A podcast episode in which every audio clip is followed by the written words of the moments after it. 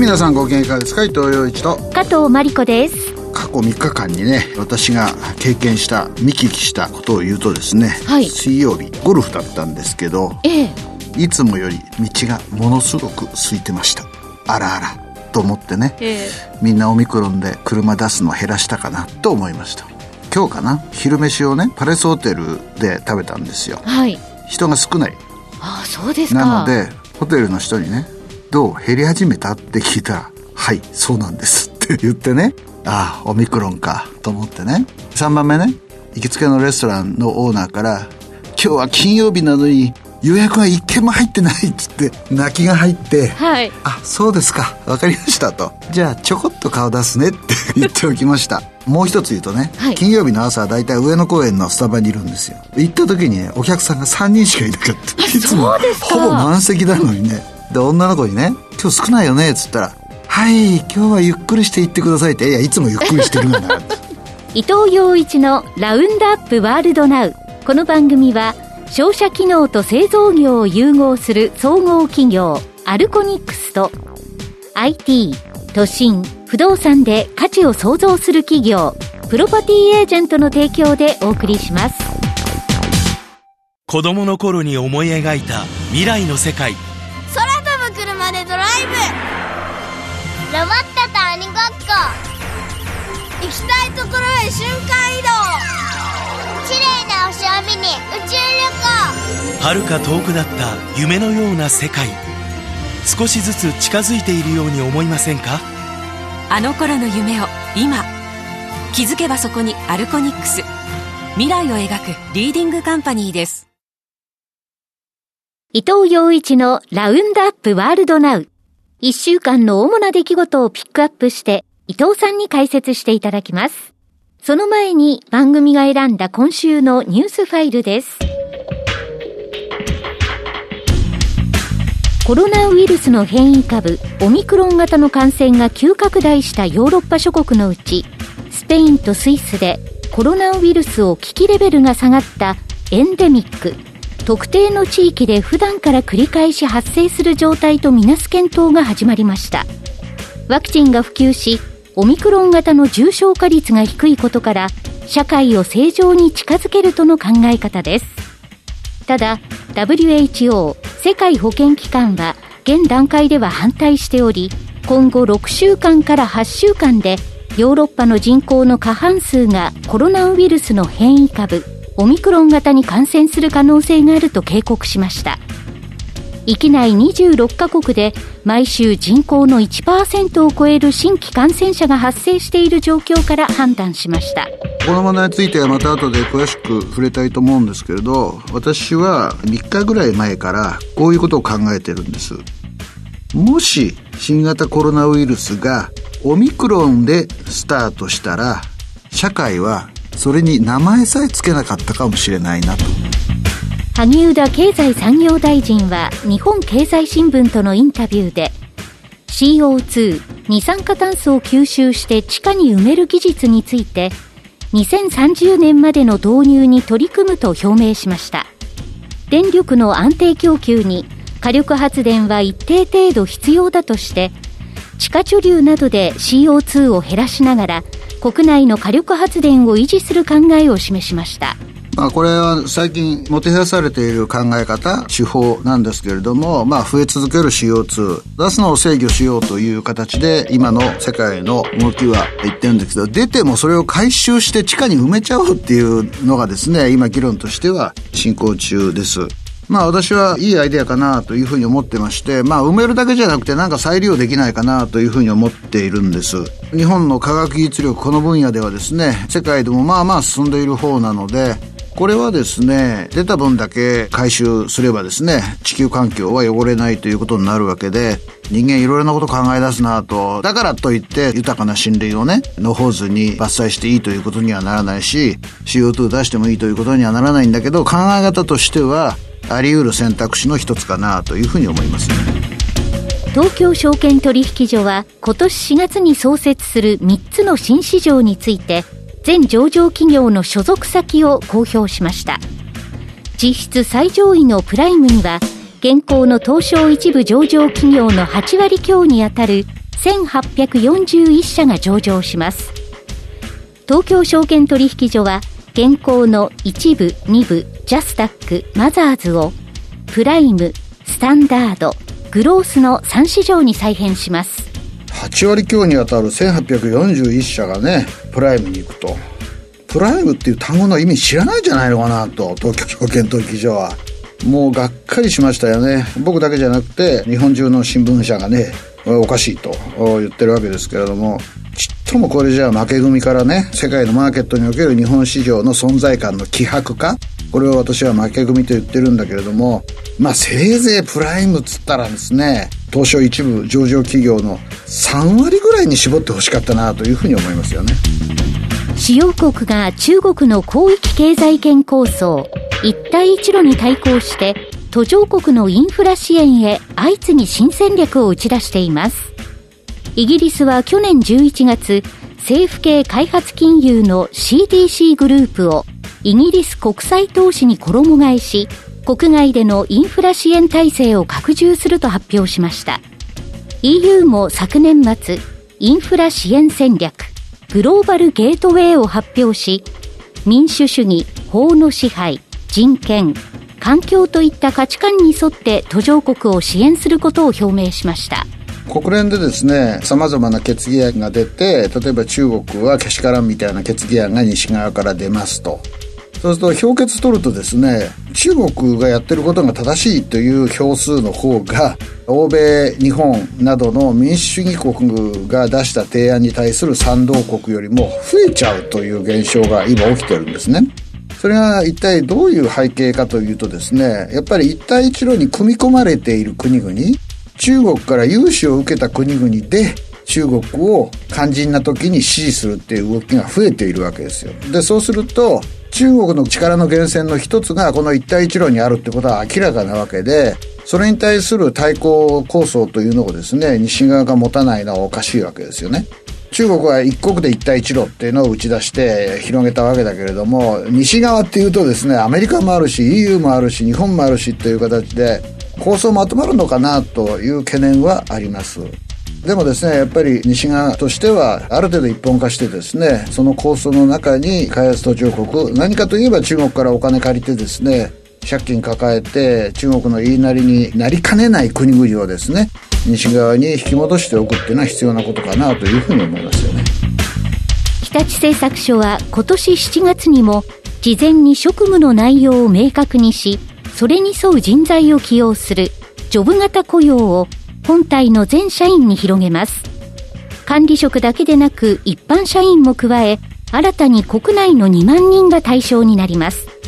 必要とするスキルは社外にも公開し、デジタル技術など専門性の高い人材を広く募ります。日本はですね、メンバーシップ型というかね、A 社に入れば A 社の社員っていう形でですね、それが名刺にもなったし、社会的ステータスになったわけだけれども、その中で何やるのっていうところが全然決まってないわけですよね。いや、俺今度人事なんだよ。いや、人事から出ていく人はどこ行くんだよ。いや、販売だよ。みたいなね。わけのわからないことになっている。社会の専門家の進展具合が、まだそれほどでもない時はそれでも優秀な人たちはね、あらゆることをこなせるんだということでやってきた。それはいいのかもしれないけれども、やっぱりこれだけ社会が分化してですね、いろんな技術が登場してくると、一つ一つのジョブを定義して、そのジョブは私の方の企業にとっては、こういう立ち位置で、年収はどのくらいですよというディフィニッションを明確にしてですね、外部からも積極的に人を採用するという方向に持っていかないと、企業はうまくワークしないわけですね。日立製作所という日本にとってはものすごく伝統がある昔の名前の企業がジョブ型雇用を本体の全社員に広げますといったことは非常に重要なことだと思います。ただし僕が思うのはね、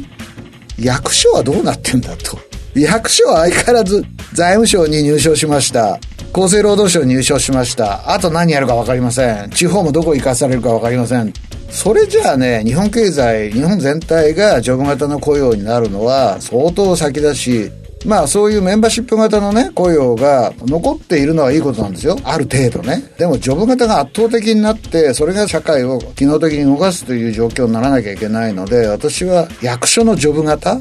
アメリカとかほとんどの国は役所もジョブ型になってるんですよね。ヤフーはすべての社員が全国どこでも自由に居住できる新たな働き方を今年4月に導入すると発表しました。航空機での出社も認め、月15万円まで支給します。ヤフーでは現在契約や嘱託を含む全社員8000人のうちおよそ9割が在宅勤務をしています。ヤフーはね、つい最近再教育っていうことについてもね、発表したし、矢継ぎ早だなという。ヤフーは皆さんご存知の通り、もともとアメリカの会社からスタートしてるんだけど、ヤフージャパンっていうのはかなり日本的な企業になってきて、でもその会社がですね、やっぱりこういういろいろな形で雇用に対する、または働き方に対する考え方を表明していくっていうのはですね、非常に興味深いなというふうに思います。さっきの日立もそうですけどね。FRB アメリカ連邦準備理事会のパウエル議長は議会上院での再任承認に向けた公聴会で、雇用回復やインフレ高止まりへの懸念を踏まえ、金融政策の正常化を進める。年内に利上げを始め、おそらく年後半に保有資産の縮小を始めるだろうと表明しました。保有資産の縮小を始めるということは、買い上げてきた国債を売るということなので、長期金利は上昇要因になりますよね。それを受けて IT 関連株がですね、この放送を収録している段階ではアメリカでも弱いという、それを受けて日本も金曜日に結構下げたと。まあでも日本の下げは負け組の下げみたいな感じがね、しないでもないんですけれども、パウエルさんだけじゃなくて副議長の候補者も結構雇用の回復は足早だということを認めたということがですね、今週の大きな特徴かなと。まあでもあれもこれもですね、やっぱりインフレは一時的というふうに判断していたフェドが、ちょっとやや焦り気味にですね、軌道修正を図っていると。それによって金融市場で思惑が高まりつつある。まあでも上がるんでしょう、アメリカの金利はね。今0.0ないし0.25というのが政策金利なので1%、4回上げれば1ないし1.25になってですね、まあでもそれでも歴史的に見ればアメリカの政策金利が1%というのは非常に低い水準であるということを常に念頭に置いておく必要があるのかなというふうに思います。アメリカの2021年12月の消費者物価指数は前の年の同じ月と比べてプラス7.0%と39年半ぶりの高い水準を記録しました。供給不足や需要の高まりで自動車や食品、住居の値上がりが一段と進み、ガソリン価格の高騰も続きました。これはポイントのところでまた取り上げたいなというふうに思います。今週のニュースファイルでした。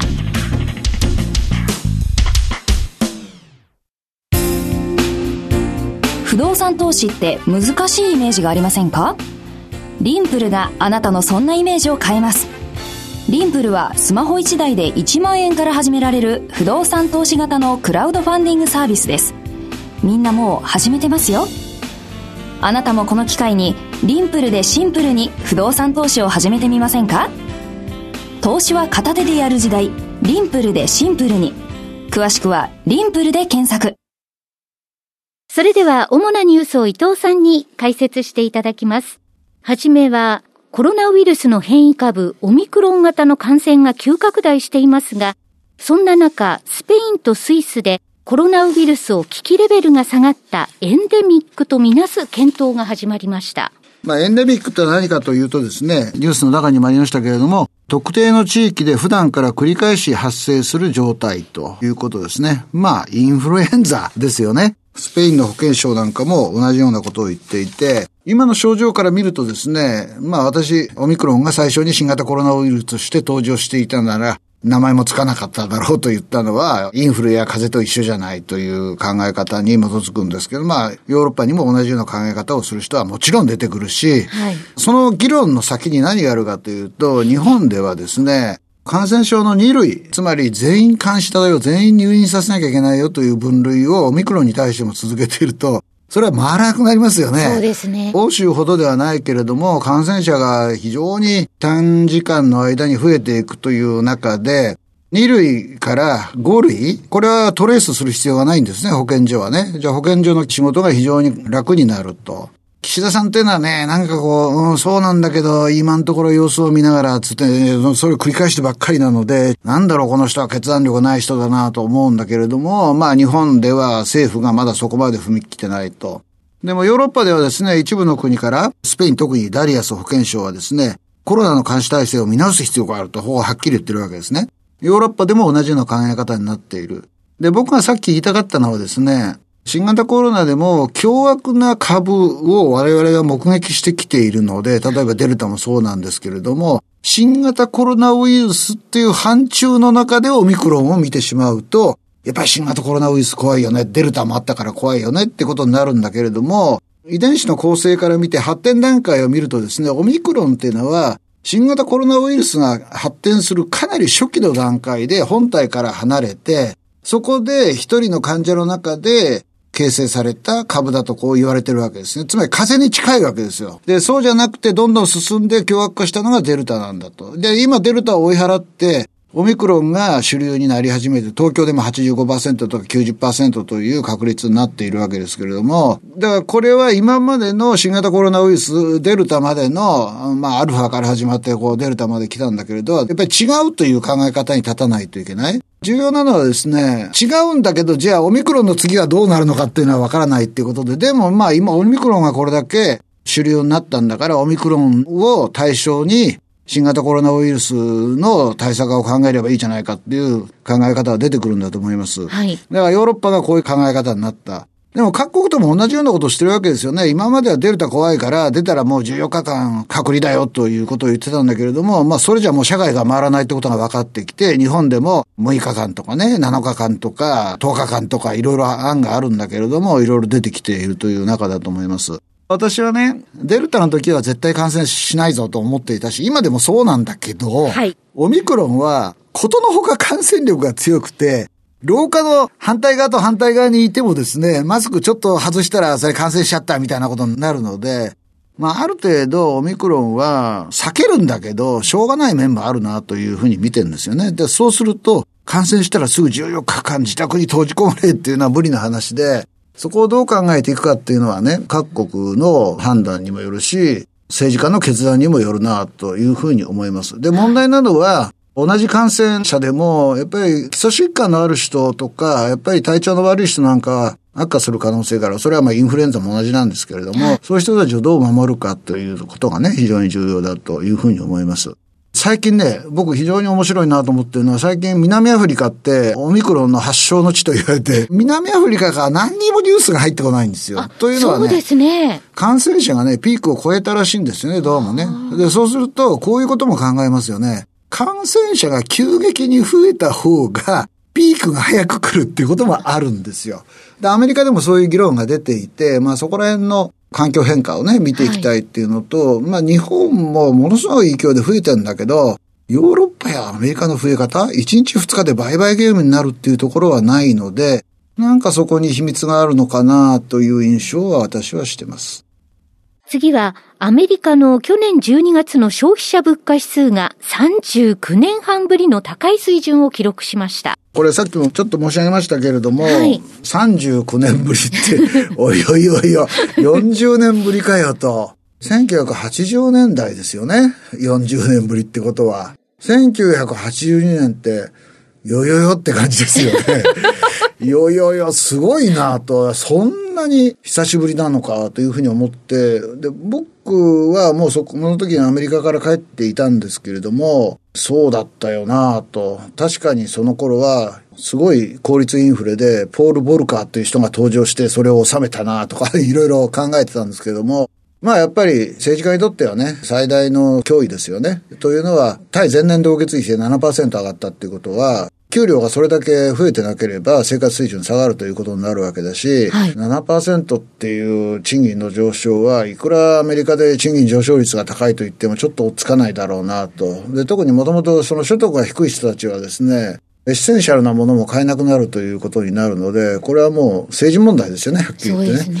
今週の FRB の任命または再任に関わる公聴会で一番特徴的だったのは、今まではインフレは一時的だと言ってた人は一切そんな発言をせずにですね、雇用は強い。 Fed は2つの mandate を持ってるわけですよね。完全雇用と物価の安定ということ。で、雇用はもう失業率が3%台になったこともあって、改善してるわけじゃないですか。対してインフレがちっとも抑えられていないので、主眼はインフレ抑制だということを強調していたのは、私は非常に強い印象を受けましたね。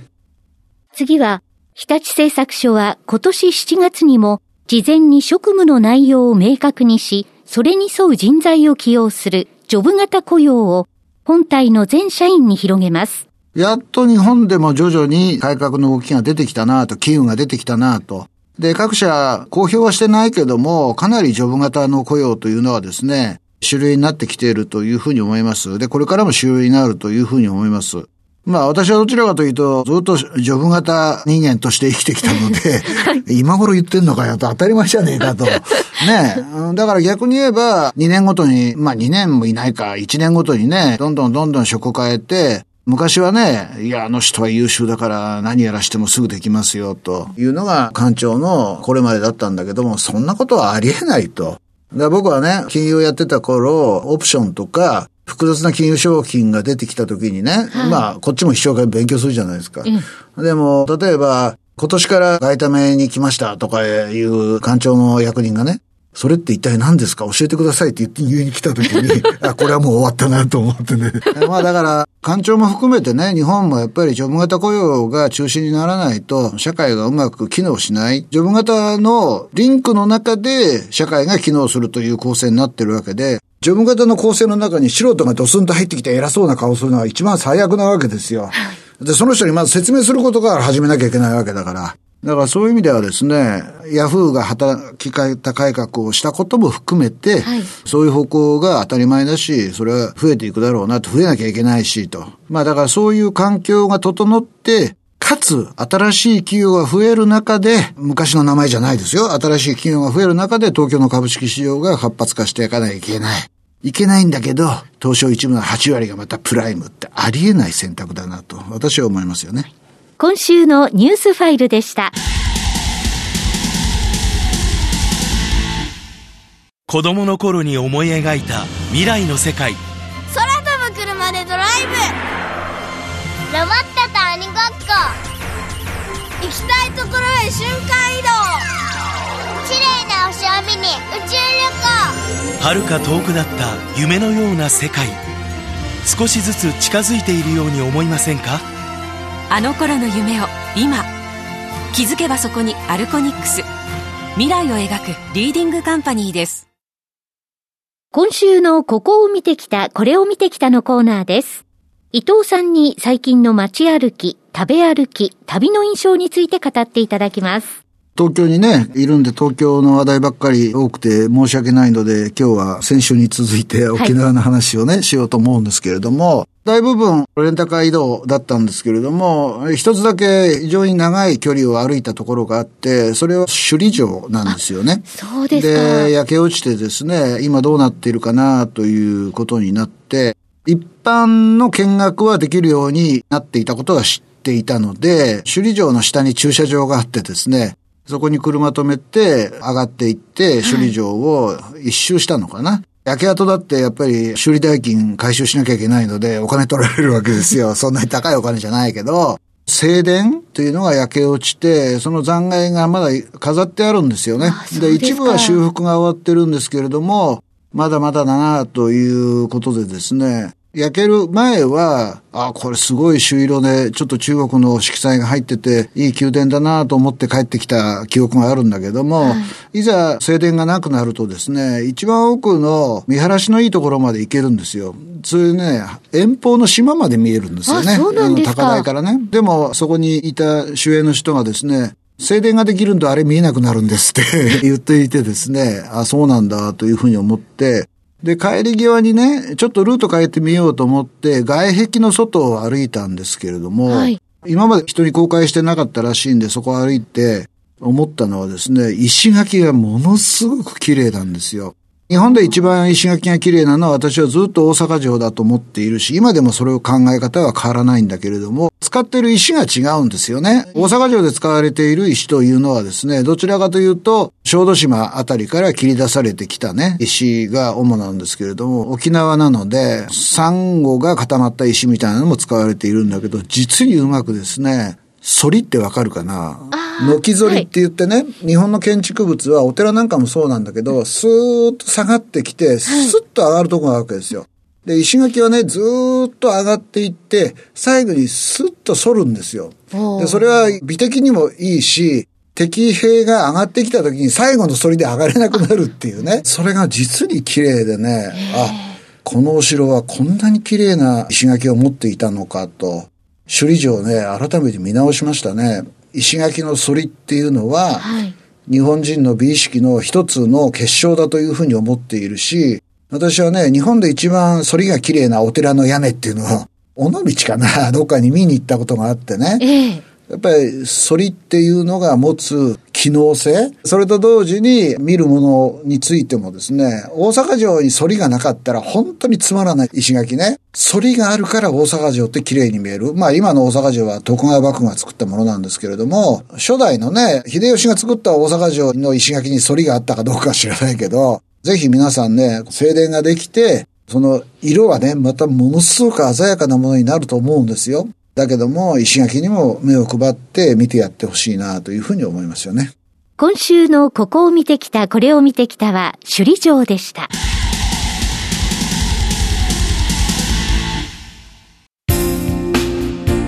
不動産投資って難しいイメージがありませんか？リンプルがあなたのそんなイメージを変えます。リンプルはスマホ1台で1万円から始められる不動産投資型のクラウドファンディングサービスです。みんなもう始めてますよ。あなたもこの機会にリンプルでシンプルに不動産投資を始めてみませんか？投資は片手でやる時代リンプルでシンプルに。詳しくはリンプルで検索。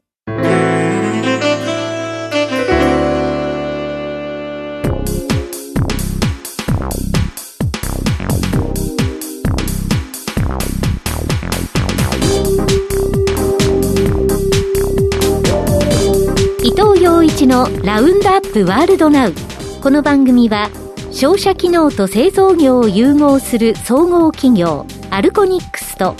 IT 都心不動産で価値を創造する企業プロパティエージェントの提供でお送りしました。今週およよと思ったのはですね世界一のグラフを日本の高校生がですねエクセル大会というらしいんですけどエクセルってね僕本当に嫌いであ私も苦手です。ずっと部下にやってもらってたんですよ。で今でも作れちゃ作れますよ。だって数字入れりゃいいわけだから。あの数字入れるのが面倒やなと思って最近はねインターネットのデータをそのままね流し込むとエクセル作ってくれるらしいんだけど私エクセル大嫌いなんでえエクセル大会？それに高校生が優勝した福岡県立八幡高校2年生中園亜美さんがですね優勝したと。日本人の優勝も11年ぶりと。日本は若者人口が減ってきてんだけどなんだかんだ言って世界でね活躍する高校生とか14歳とか13歳とか出てきてね嬉しいなというふうに思いますね。というわけで伊藤洋一と加藤真理子でした。アテブレーベンオブリガード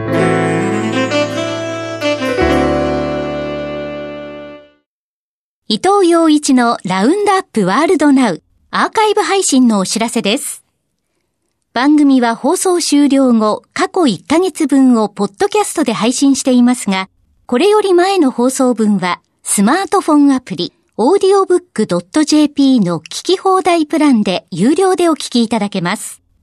audiobook.jp 聞き放題プランは、最初の1ヶ月がお試し無料、2ヶ月目からは月額税込み750円です。詳しくは、伊藤洋一のラウンドアップワールドナウ番組サイトをご覧ください。